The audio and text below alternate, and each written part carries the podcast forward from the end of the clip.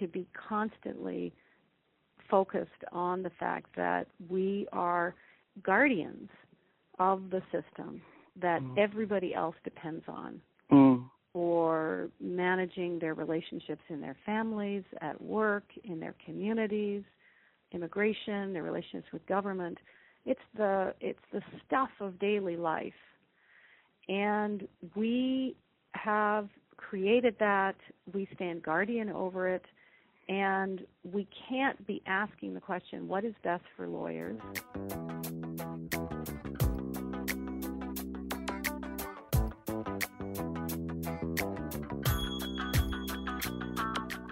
Hello, and welcome once again to Jumping Off the Ivory Tower with Prof. Julie Mack. My name is Dana Cornwall, and I'm the project manager at the National Self Represented Litigants Project. And I'm Julie Macfarlane, the director of the National Self Represented Litigants Project. Uh, Dana, I have to just mention, I don't remember seeing you curtsy when you came in just now. I mean, now that I have the Order of Canada, you know there's a new office rule oh, about curtsying. I mean, I'm not sure why you're laughing. This is a very serious matter. I put this to all our listeners. Listen to what I have to deal with now. She's just completely gone to her head. I don't know what we're going to do. well, maybe bringing me down to earth a little bit. Um, today's interview is with a real superstar in the Access to Justice universe. I've wanted to interview Gillian Hadfield for the podcast for some time now. And when she moved back to the U of T last summer, after a number of years where she'd been in the US at the University of Southern California, uh, we got in touch and we started talking about doing this interview. And her work on access to justice, as I'm sure many listeners know, is very impressive. And perhaps some of you are following her on Twitter. And if you're not, I recommend that you do so. So, Gillian is now the inaugural Schwartz Reisman Chair in Technology and Society, Professor of Law, and Professor of Strategic Management at the University of Toronto. Hey, my title is not that long. I know. That's really impressive mm. for somebody to have a longer title than you.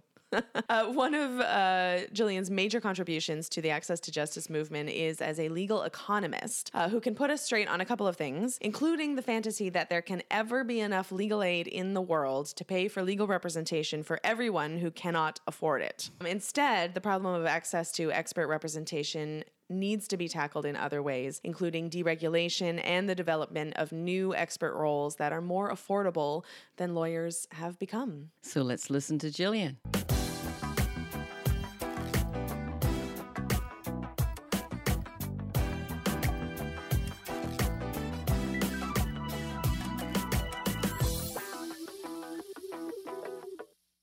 Hello, Gillian. It's Julie Macfarlane. Can we start by talking about one of the real themes of the work that you've done, and obviously this is really expanded in your book, Rules for a Flat World, which we're going to put up on the podcast website with all the other information about this interview. You know, I'm so struck by how well and how frankly you talk both in the book and in, you know, your tweets. I love you following you on Twitter uh, about how out of touch the legal system has become to people's real needs. You know, I, I think you know that you were my favorite tweet of 2018 when you wrote, It's really time to admit that we've allowed tremendously complex legal processes to develop that exploit the fact that the vast majority of people cannot manage tremendously complex legal processes. And I have to say, I love every word of that tweet. Can I start by asking you, and I realize that this is a mega question, but could you say something about how why have we ended up in this mess with this tremendously complex process that the vast majority of people simply cannot manage? My short answer to that is that we have developed a legal profession that is mm. extremely closed. We've developed, you know, the, the concept of the practice of law as something that can only be engaged in by members of a profession that has yes. a very you know, a single, generally, we know this in North America now, a, a single track entry into the profession, you know, yes. a single type of education, a single type of testing, but we call ethical rules a number of things that are really business model regulation that then limits the extent to which we can have investment and we can have partners and collaborators who have other kinds of training and right and at the end of the day the key problem is that we are a community of lawyers all trained the same way, talking to each other and and developing our ideas about contracts and legislation, mm. constitutional law and immigration, all within this closed bubble. Yes. And it's that closed nature that we're not open to other ideas. We're not open to very much pressure and competition on how we should be responsive. It's a bit like epicycles, right? It's just like it's, it's this closed group talking to each other, and we right. we write a bunch of stuff that maybe makes sense to us, but doesn't make sense but to most people. That other people, and and maybe you know if I can just add one piece to that, we also don't value the views and opinions of people outside of that bubble. I mean, this is one of the things that we have really tried to advocate for at the project to look at the experiences of users and consumers of the system and take what they might say seriously. So I love that example in your book about the Goldcorp experiment. Mm. To me, that really symbolizes this whole idea of what happens when you get outside the bubble and start thinking about it differently. Could you just give a kind of one minute summary of that for people who haven't read your book yet? Because I think sure. it's such a great example. Yes, it is, and it and it's symbolic of really where you know so much of what's happening in our new economy, the world we live in now, and yes. these are ideas about open innovation and yes. user responsiveness and you know collaborative, you know users who who produce content. We have entire massive businesses now that are based on user produced content, like Twitter, yes. for example. Yes. Um, yes. And so the Goldcorp example is one that with the company that says, okay, we are there's we we own some territory, we own some land. You know, we're obviously we've done our geological studies and our experts have looked at it to identify where there might be gold deposits. But they put that information out on the internet and they said. Mm-hmm. To, the world and said, you know, if you've got ideas for us of where we might find gold in this territory, uh, right. we'll, we'll and share, you don't have we'll to be a geologist. Right. exactly. Right. Exactly. You don't need to be a geologist, and they found a great deal more gold than uh, through that process than they did through the use of their expert systems. So that there were ideas and approaches and things that we could find. Now that's very concrete, right? Finding gold in earth, you'd sort of imagine. Well, yes. there's clearly the mining experts are the best ones for that. So if now we're talking about something like what would work for you in terms of managing a family law dispute? What would work for you in terms of managing the risk of disagreements with your partner mm-hmm. when you're opening mm-hmm. up a beauty salon? Mm-hmm. Um, mm-hmm. you know, where we're we're not engaged in any of that. We you know maintain control of it and say, well, you know, we, we're the ones with the legal education. We know best. What works here? Yes, and and, and then you know you don't want to you don't want to discount the importance of legal expertise. No uh, that actually is important, but it's we as members of the profession should be figuring out with our expertise, okay, now what works for people. Right, right, and and including them in those conversations. I mean, you know, the follow up question to how do we get into this mess is how do we find our way out of it? And from what you've said about the profession, you know, at the moment we have a model that is absolutely closed to that kind of outside take, stakeholder input. So how do we change it, Gillian? I mean, you know, there are a lot of people wondering how the legal profession will ever be more willing to look outwardly and not simply, you know, protect turf. Well, I'm an economist, and I think that one of the things we need to do is for the system to be under some competitive pressure so that people have right. some choices about what kinds of systems they go into to find mm. help. That's uh, we need to, you know, regulate markets. Big fan of regulated markets, but you need some pressure there to say, hey, yes. you know, it just.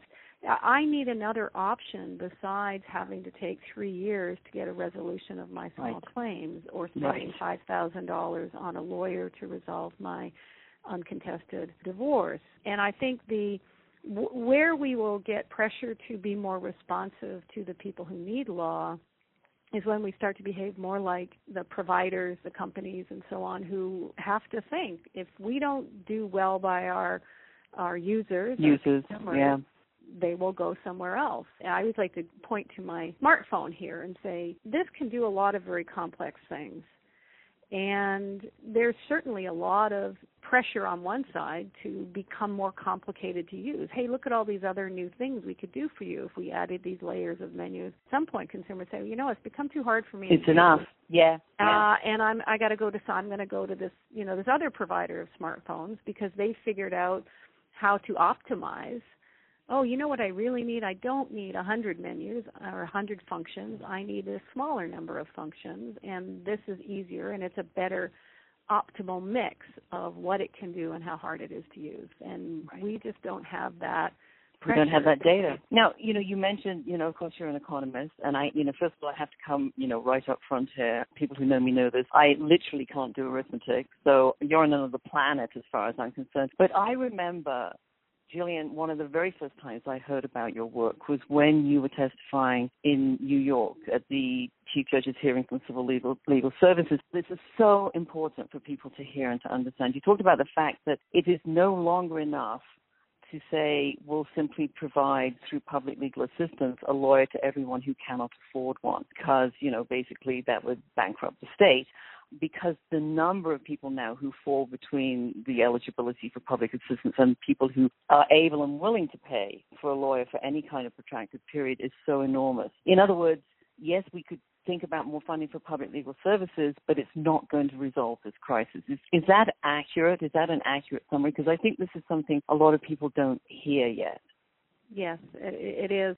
The testimony in New York was started, I think, in 2012, and yeah. Chief Just uh, Chief Judge uh, Jonathan Lippman, who who heard me speak at Harvard, I believe, and asked me to come and testify. And it was uh, one of the first times I got up to just sort of say, Let, let's let's take seriously this response from the profession that the way we will manage the crisis mm-hmm. and access to justice is with pro bono work and legal right. aid. Right. Um, and so let's just do a little simple math. Um, so I'm going to do it with the U.S um, national numbers because those are sort of more stuck in my brain at this point than individual states yes. or, or provinces. But what we know is that from our legal needs surveys, and we all the over the world we've done done these surveys now, and they pretty much all come back with the same, roughly the same result, which is that 50 to 60 percent of the population uh, is facing at least one significant legal yes. issue at any given time and uh, actually they often have two or three. So uh, let's let's take it let's take it easy, do the math easy. Let's say 50% at have two. That means right. like 100% have one yes. on average. So you then just take the number of people living in the in the country. So what is it, 300 uh, million or so in in the U.S. and multiply that and say what would it cost you to give mm. each of those people one hour of help mm-hmm. uh, with their legal problem, and let's be conservative and say we can purchase that legal help for two hundred dollars an hour. Well, you're, you're pretty you end up pretty quickly things like numbers like sixty billion dollars to yes. uh, yeah. provide an hour of help. And then if you do it in pro bono, you know, it depends on how many lawyers are licensed, but it you know it varies between it's a couple of hundred to I think yeah. at one point there was an for some places it was you know maybe four or five hundred hours of pro bono work a year to give one mm. hour of help to everybody. If yeah. every lawyer did that, then we right. could provide one hour of help. Right. And I, right. It, but of course, one hour isn't enough anyway. We know of, that. Uh, of course, yes. Yeah. And in, in some cases, people don't need an hour of legal help, but uh, you know, just right. to say just to one hour. And and the point is just the the exercise of and so you mentioned at the start you you don't do arithmetic and it's not not what got right. you into law. That's true of most people in law. They don't come in um they'll in, interested in the math of it. And what we need to come to grips with is the massive scale of the need for uh, legal help. And yeah. that you know we we can't say legal aid. It it, it and pro bono. Of course we need more legal aid. Of course we should have more pro bono work. Those are all really important things and we should especially so they're not going to solve the problem. they cannot. It's like saying you're going to help you know like 5 or 10 percent of the population can afford to go to doctors and the rest will manage through volunteer time by those doctors and and charitable you know hospitals or something which you know we did over a hundred years ago the, the numbers actually in the U.S. I'd say like from the 1920s were it was all fee for service medicine, and 90% of the population didn't couldn't access medical services. Right. And that's where we are today in law. Yes, and I think in addition that you know one of the things I certainly feel about the pro bono arguments, although like you, I agree that it would be tremendous if there was more tr- pro bono service provided through existing agencies, is that you know we're talking about giving charity to 90% of the population, and that just doesn't feel the right way to think about something that really is a basic need. So, so moving on, Gillian, again, we could talk for hours about this, but you know some of the things that would start to solve the crisis. I, and I know, and I think this might be, you know, a place that you might want to talk about this. That you have been working with Utah and some of their innovations. You know, one of the things that we're seeing here across Canada is an argument about who provides legal services and whether in fact it's possible to develop a model in which there are different tasks and different types of expertise that are provided at different levels of cost and different levels of qualification. But of course, many people in the profession continue to maintain that they have to do it all and nobody else can do any of it, which is not the approach that's being taken in, in Utah, for example. So, would you say something about that? And, and I want to emphasize this is also, let's just start with the motherland. I mean, the, yes. England and, England and Wales. Canada and the U.S. have had a much more aggressive stance with respect to what do you need they to have, have, a yes. licensed lawyer yeah. do, and it's been everything from soup to nuts. Uh, anything yes. other than just general legal information that's not tailored to your circumstances, you need to have a licensed lawyer perform that. Um, and in England and Wales, they have never said much oh, more you. You, you can, yeah. No, well, you can get legal advice and help with documents and, and lower level representation. In fact, from any source that you like. Uh, now, of course, still it is the case that most of it is provided by licensed solicitors, but nonetheless, there's not this restriction, and so we ha- we already have a very aggressive restriction in absolutely Canada the with it, with continuing you know efforts to sometimes seek custodial sentences for people who are seen to have practiced you know engaged in the unauthorized practice of law, yes. which I have to say still completely blows my mind. But yes, yes. let's look at yes. what could happen. So I want to sort of emphasize there's a lot that's just you know is just about allowing unions and banks and consumer groups and other kinds of providers, you know, experts in labor law to provide help to people who are dealing with nat- trying to navigate a very complex legal environment. Now, the where we are today, I think, is you know we recognize that most of the things that we get in the world today, there is significant uh, cost reduction that we obtain from using technology and scale. Mm and that is uh, something that we're being cut off from in law. And I've, yes. I've also I've done other back back of the envelope calculations, you know, the kind of law practice that helps ordinary people and small businesses, solo and small firm practices. Um, many of those end up doing only a few hours of uh, billable and paid work a day because those lawyers spend the rest of their day trying to find and acquire clients, to bill them, to collect, to put yes. in that type. So there's a massive amount of inefficiency that yes. could be taken down to to narrow the gap between what the client is paying and what the lawyer is actually earning on yes. average per hour um, by you know just recruiting really basic elements of technology we totally take for granted you know websites that can connect you with lawyers and yep. chats that you could have with people who could provide expertise we could be using data analysis to figure out what's the right answer for 80% of the pe- of people yep. who ask the following question yep. or are trying to figure out this procedure um, we have in our courts uh, you know it varies from location to location and field to field but you know anywhere between I think in downtown Toronto it's like over 70% of people appearing in family court and those that I knew and and the numbers in Utah where we did some, a, a quick study of this 93% appearing in wow. civil and uh, family matters uh 93% of cases had at least one person one unrepresented yeah. uh New York the numbers are over 90% of people in evictions and family cases un- unrepresented and so okay so technology could help deliver help to those people. Yes. Um, you know, take a photograph of a legal document, get some basic information about what it is, what it means, what you can do, get some help when the judge says this. Um, yeah. You know, we could have those kinds of things. But the only way you can get that kind of technology and business models developed is if you allow investment by and participation by people who are not licensed lawyers. Right. So what we're doing in Utah is recognizing that what we have is a licensing scheme throughout the rest of North America where we only license individuals, we license lawyers. We don't have a regime for licensing organizations, corporations, and so on.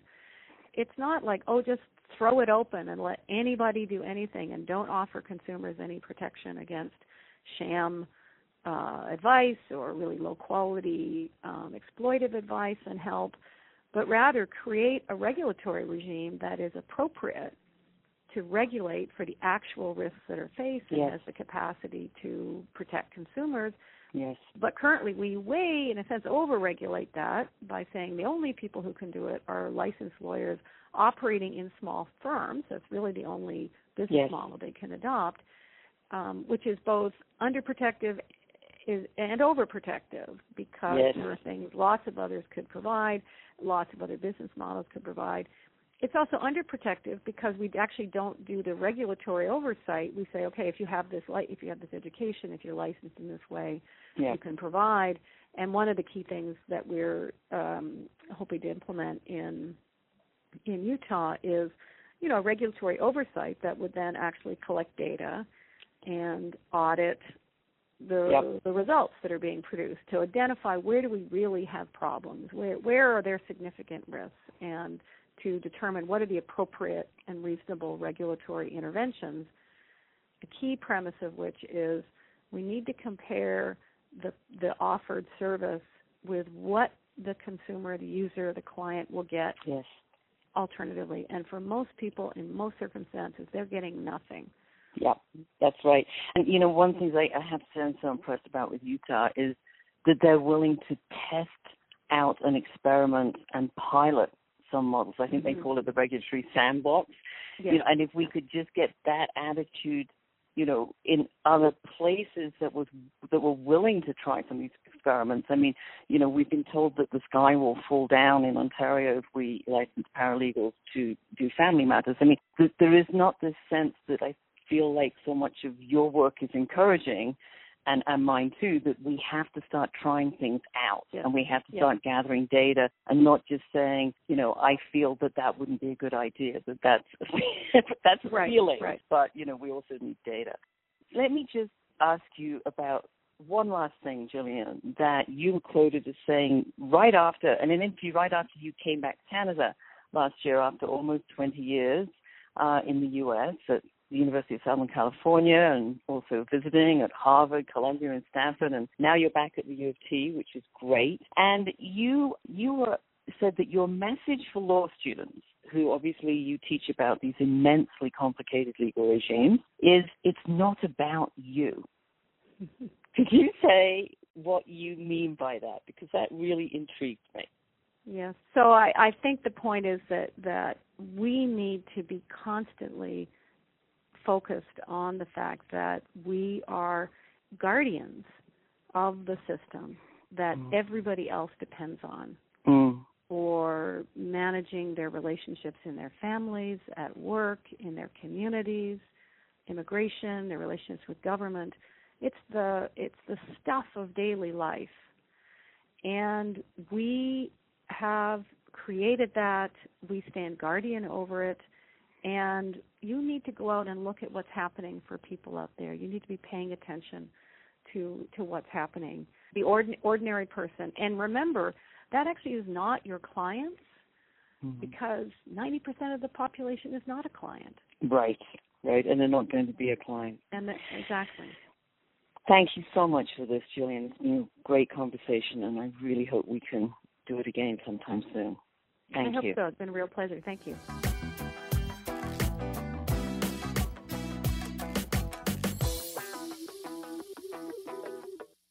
So it was such a great conversation with Gillian. She's so impressive. Um, and we should give a little update because that was some some time ago that Yes, you recorded this recorded the conversation, and there's been a little news recently about her. Indeed, Gillian, and um, also our colleague David Tanovich uh, are the co-recipients of this year's David Mundell Medal for Legal Writing, which is sometimes described as a Pulitzer Prize Oh. for legal writing. And so many, many congratulations to Gillian and, of course, also to David. Yes, indeed. Um, but going back to your conversation with her, uh, one of the things that stood out to me um, right off the top was she talked about how the legal profession is extremely closed, mm. um, and that there's this kind of this bubble and it's not very much open to new and other ideas. And she gave the example of the Goldcorp. Yes. Which is so interesting. I thought this was fascinating, the idea of crowdsourcing. Yes, in effect, that's right. I mean, she, you know, she puts her finger on it, I think, when she says we just talk to one another. This is something, mm. of course, we've been trying to change at NSRLP yeah. by having people who use the system and people who work in the system talk to one another.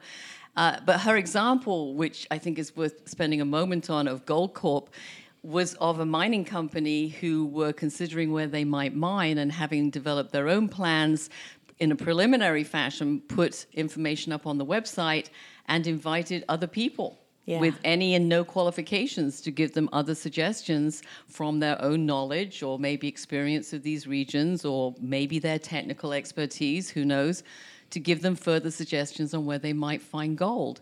And in fact, they found far more gold via this process, as you put it, Dana, crowdsourcing, than through their own expert system. Mm. And I think that as Gillian told that story, and it's in her book, Rules for a Flat World, you know, it's a it's a really good object lesson to us in the in the legal system that we need to listen to the input of users. And as we've said so often, those users have very important and valuable things to tell us. Yeah.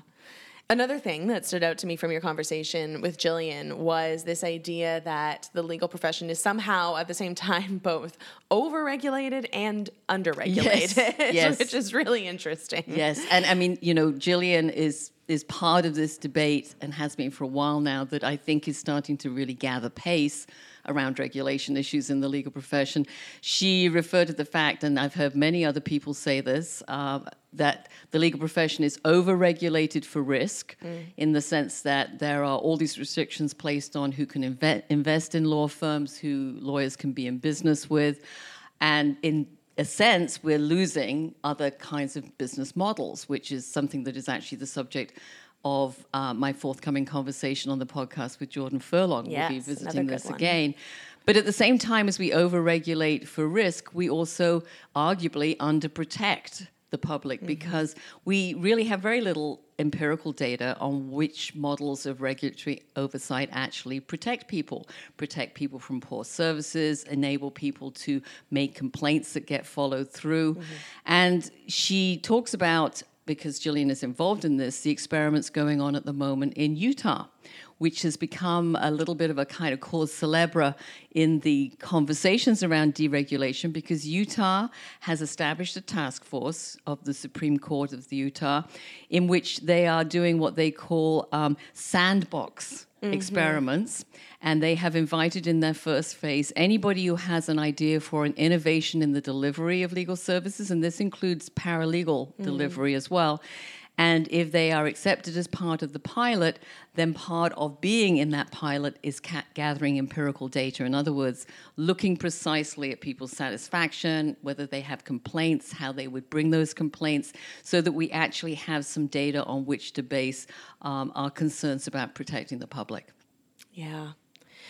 Uh, and then the last thing that uh, I wanted to mention from your conversation and I think it's the thing that struck me the most uh, because this is something that we've kind of talked about ourselves at the project and that I've thought about a little bit. It's this idea of her message for students, which is that mm. it's not about you. Um, that the system or the profession, I should say, is a service profession, and that lawyers are guardians of the system, but they can't ask what is good for lawyers. They need to ask what is good for the public, what right. is good for clients. Right. And as you as you reminded me, um, most of the public are actually not currently right. clients and that's yep and as Gillian says you know you've got to look at what the public wants yep. and remember that 90% of that population because of the affordability crisis which she has also been mm. very authoritative in uh, uh, on the issue of providing data on that because of the affordability crisis 90% of the population is not your client but she's saying that's where future lawyers have got to look to think about how we will frame up services in the future to meet a much wider base of need.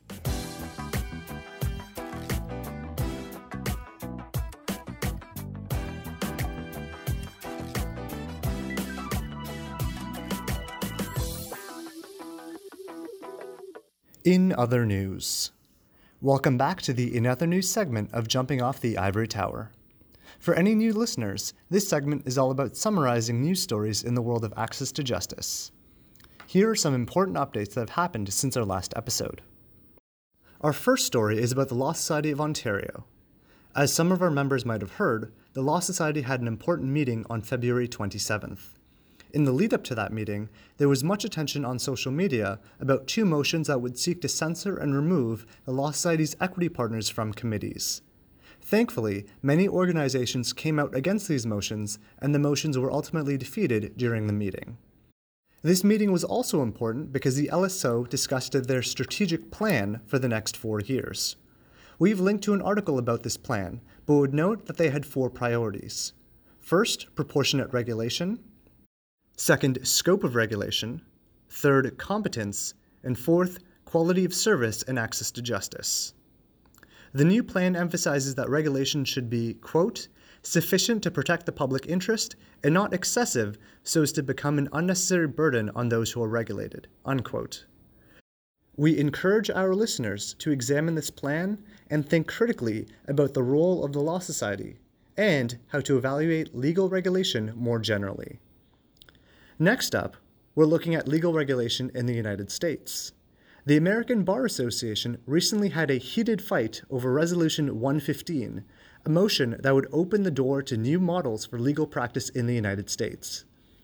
The ABA House of Delegates passed the resolution and is encouraging states to adopt regulatory innovations to expand legal services to more Americans. An important part of this debate was that the resolution provides access to justice for poor Americans.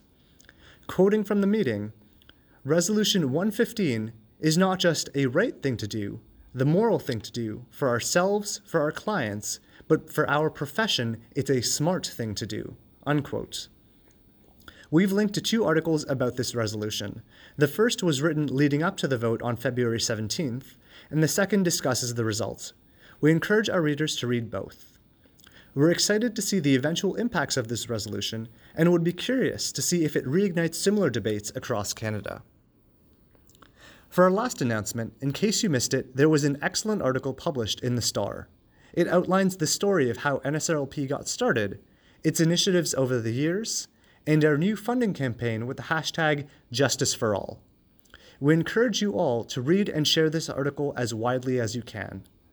As we embark on our goal to ensure the financial stability of NSRLP, it's important that people realize the value of our organization. As we mentioned at the end of our last episode as well, we are also still looking for more champions, people who can speak up about the NSRLP, the access to justice crisis, and even make suggestions for potential funding partnerships. If you would like to help, please email representingyourself at gmail.com. Thank you all for your support. That's it for this episode of Jumping Off the Ivory Tower. Join us next episode for a conversation with Andrew Pilliar, Director of NSRLP West.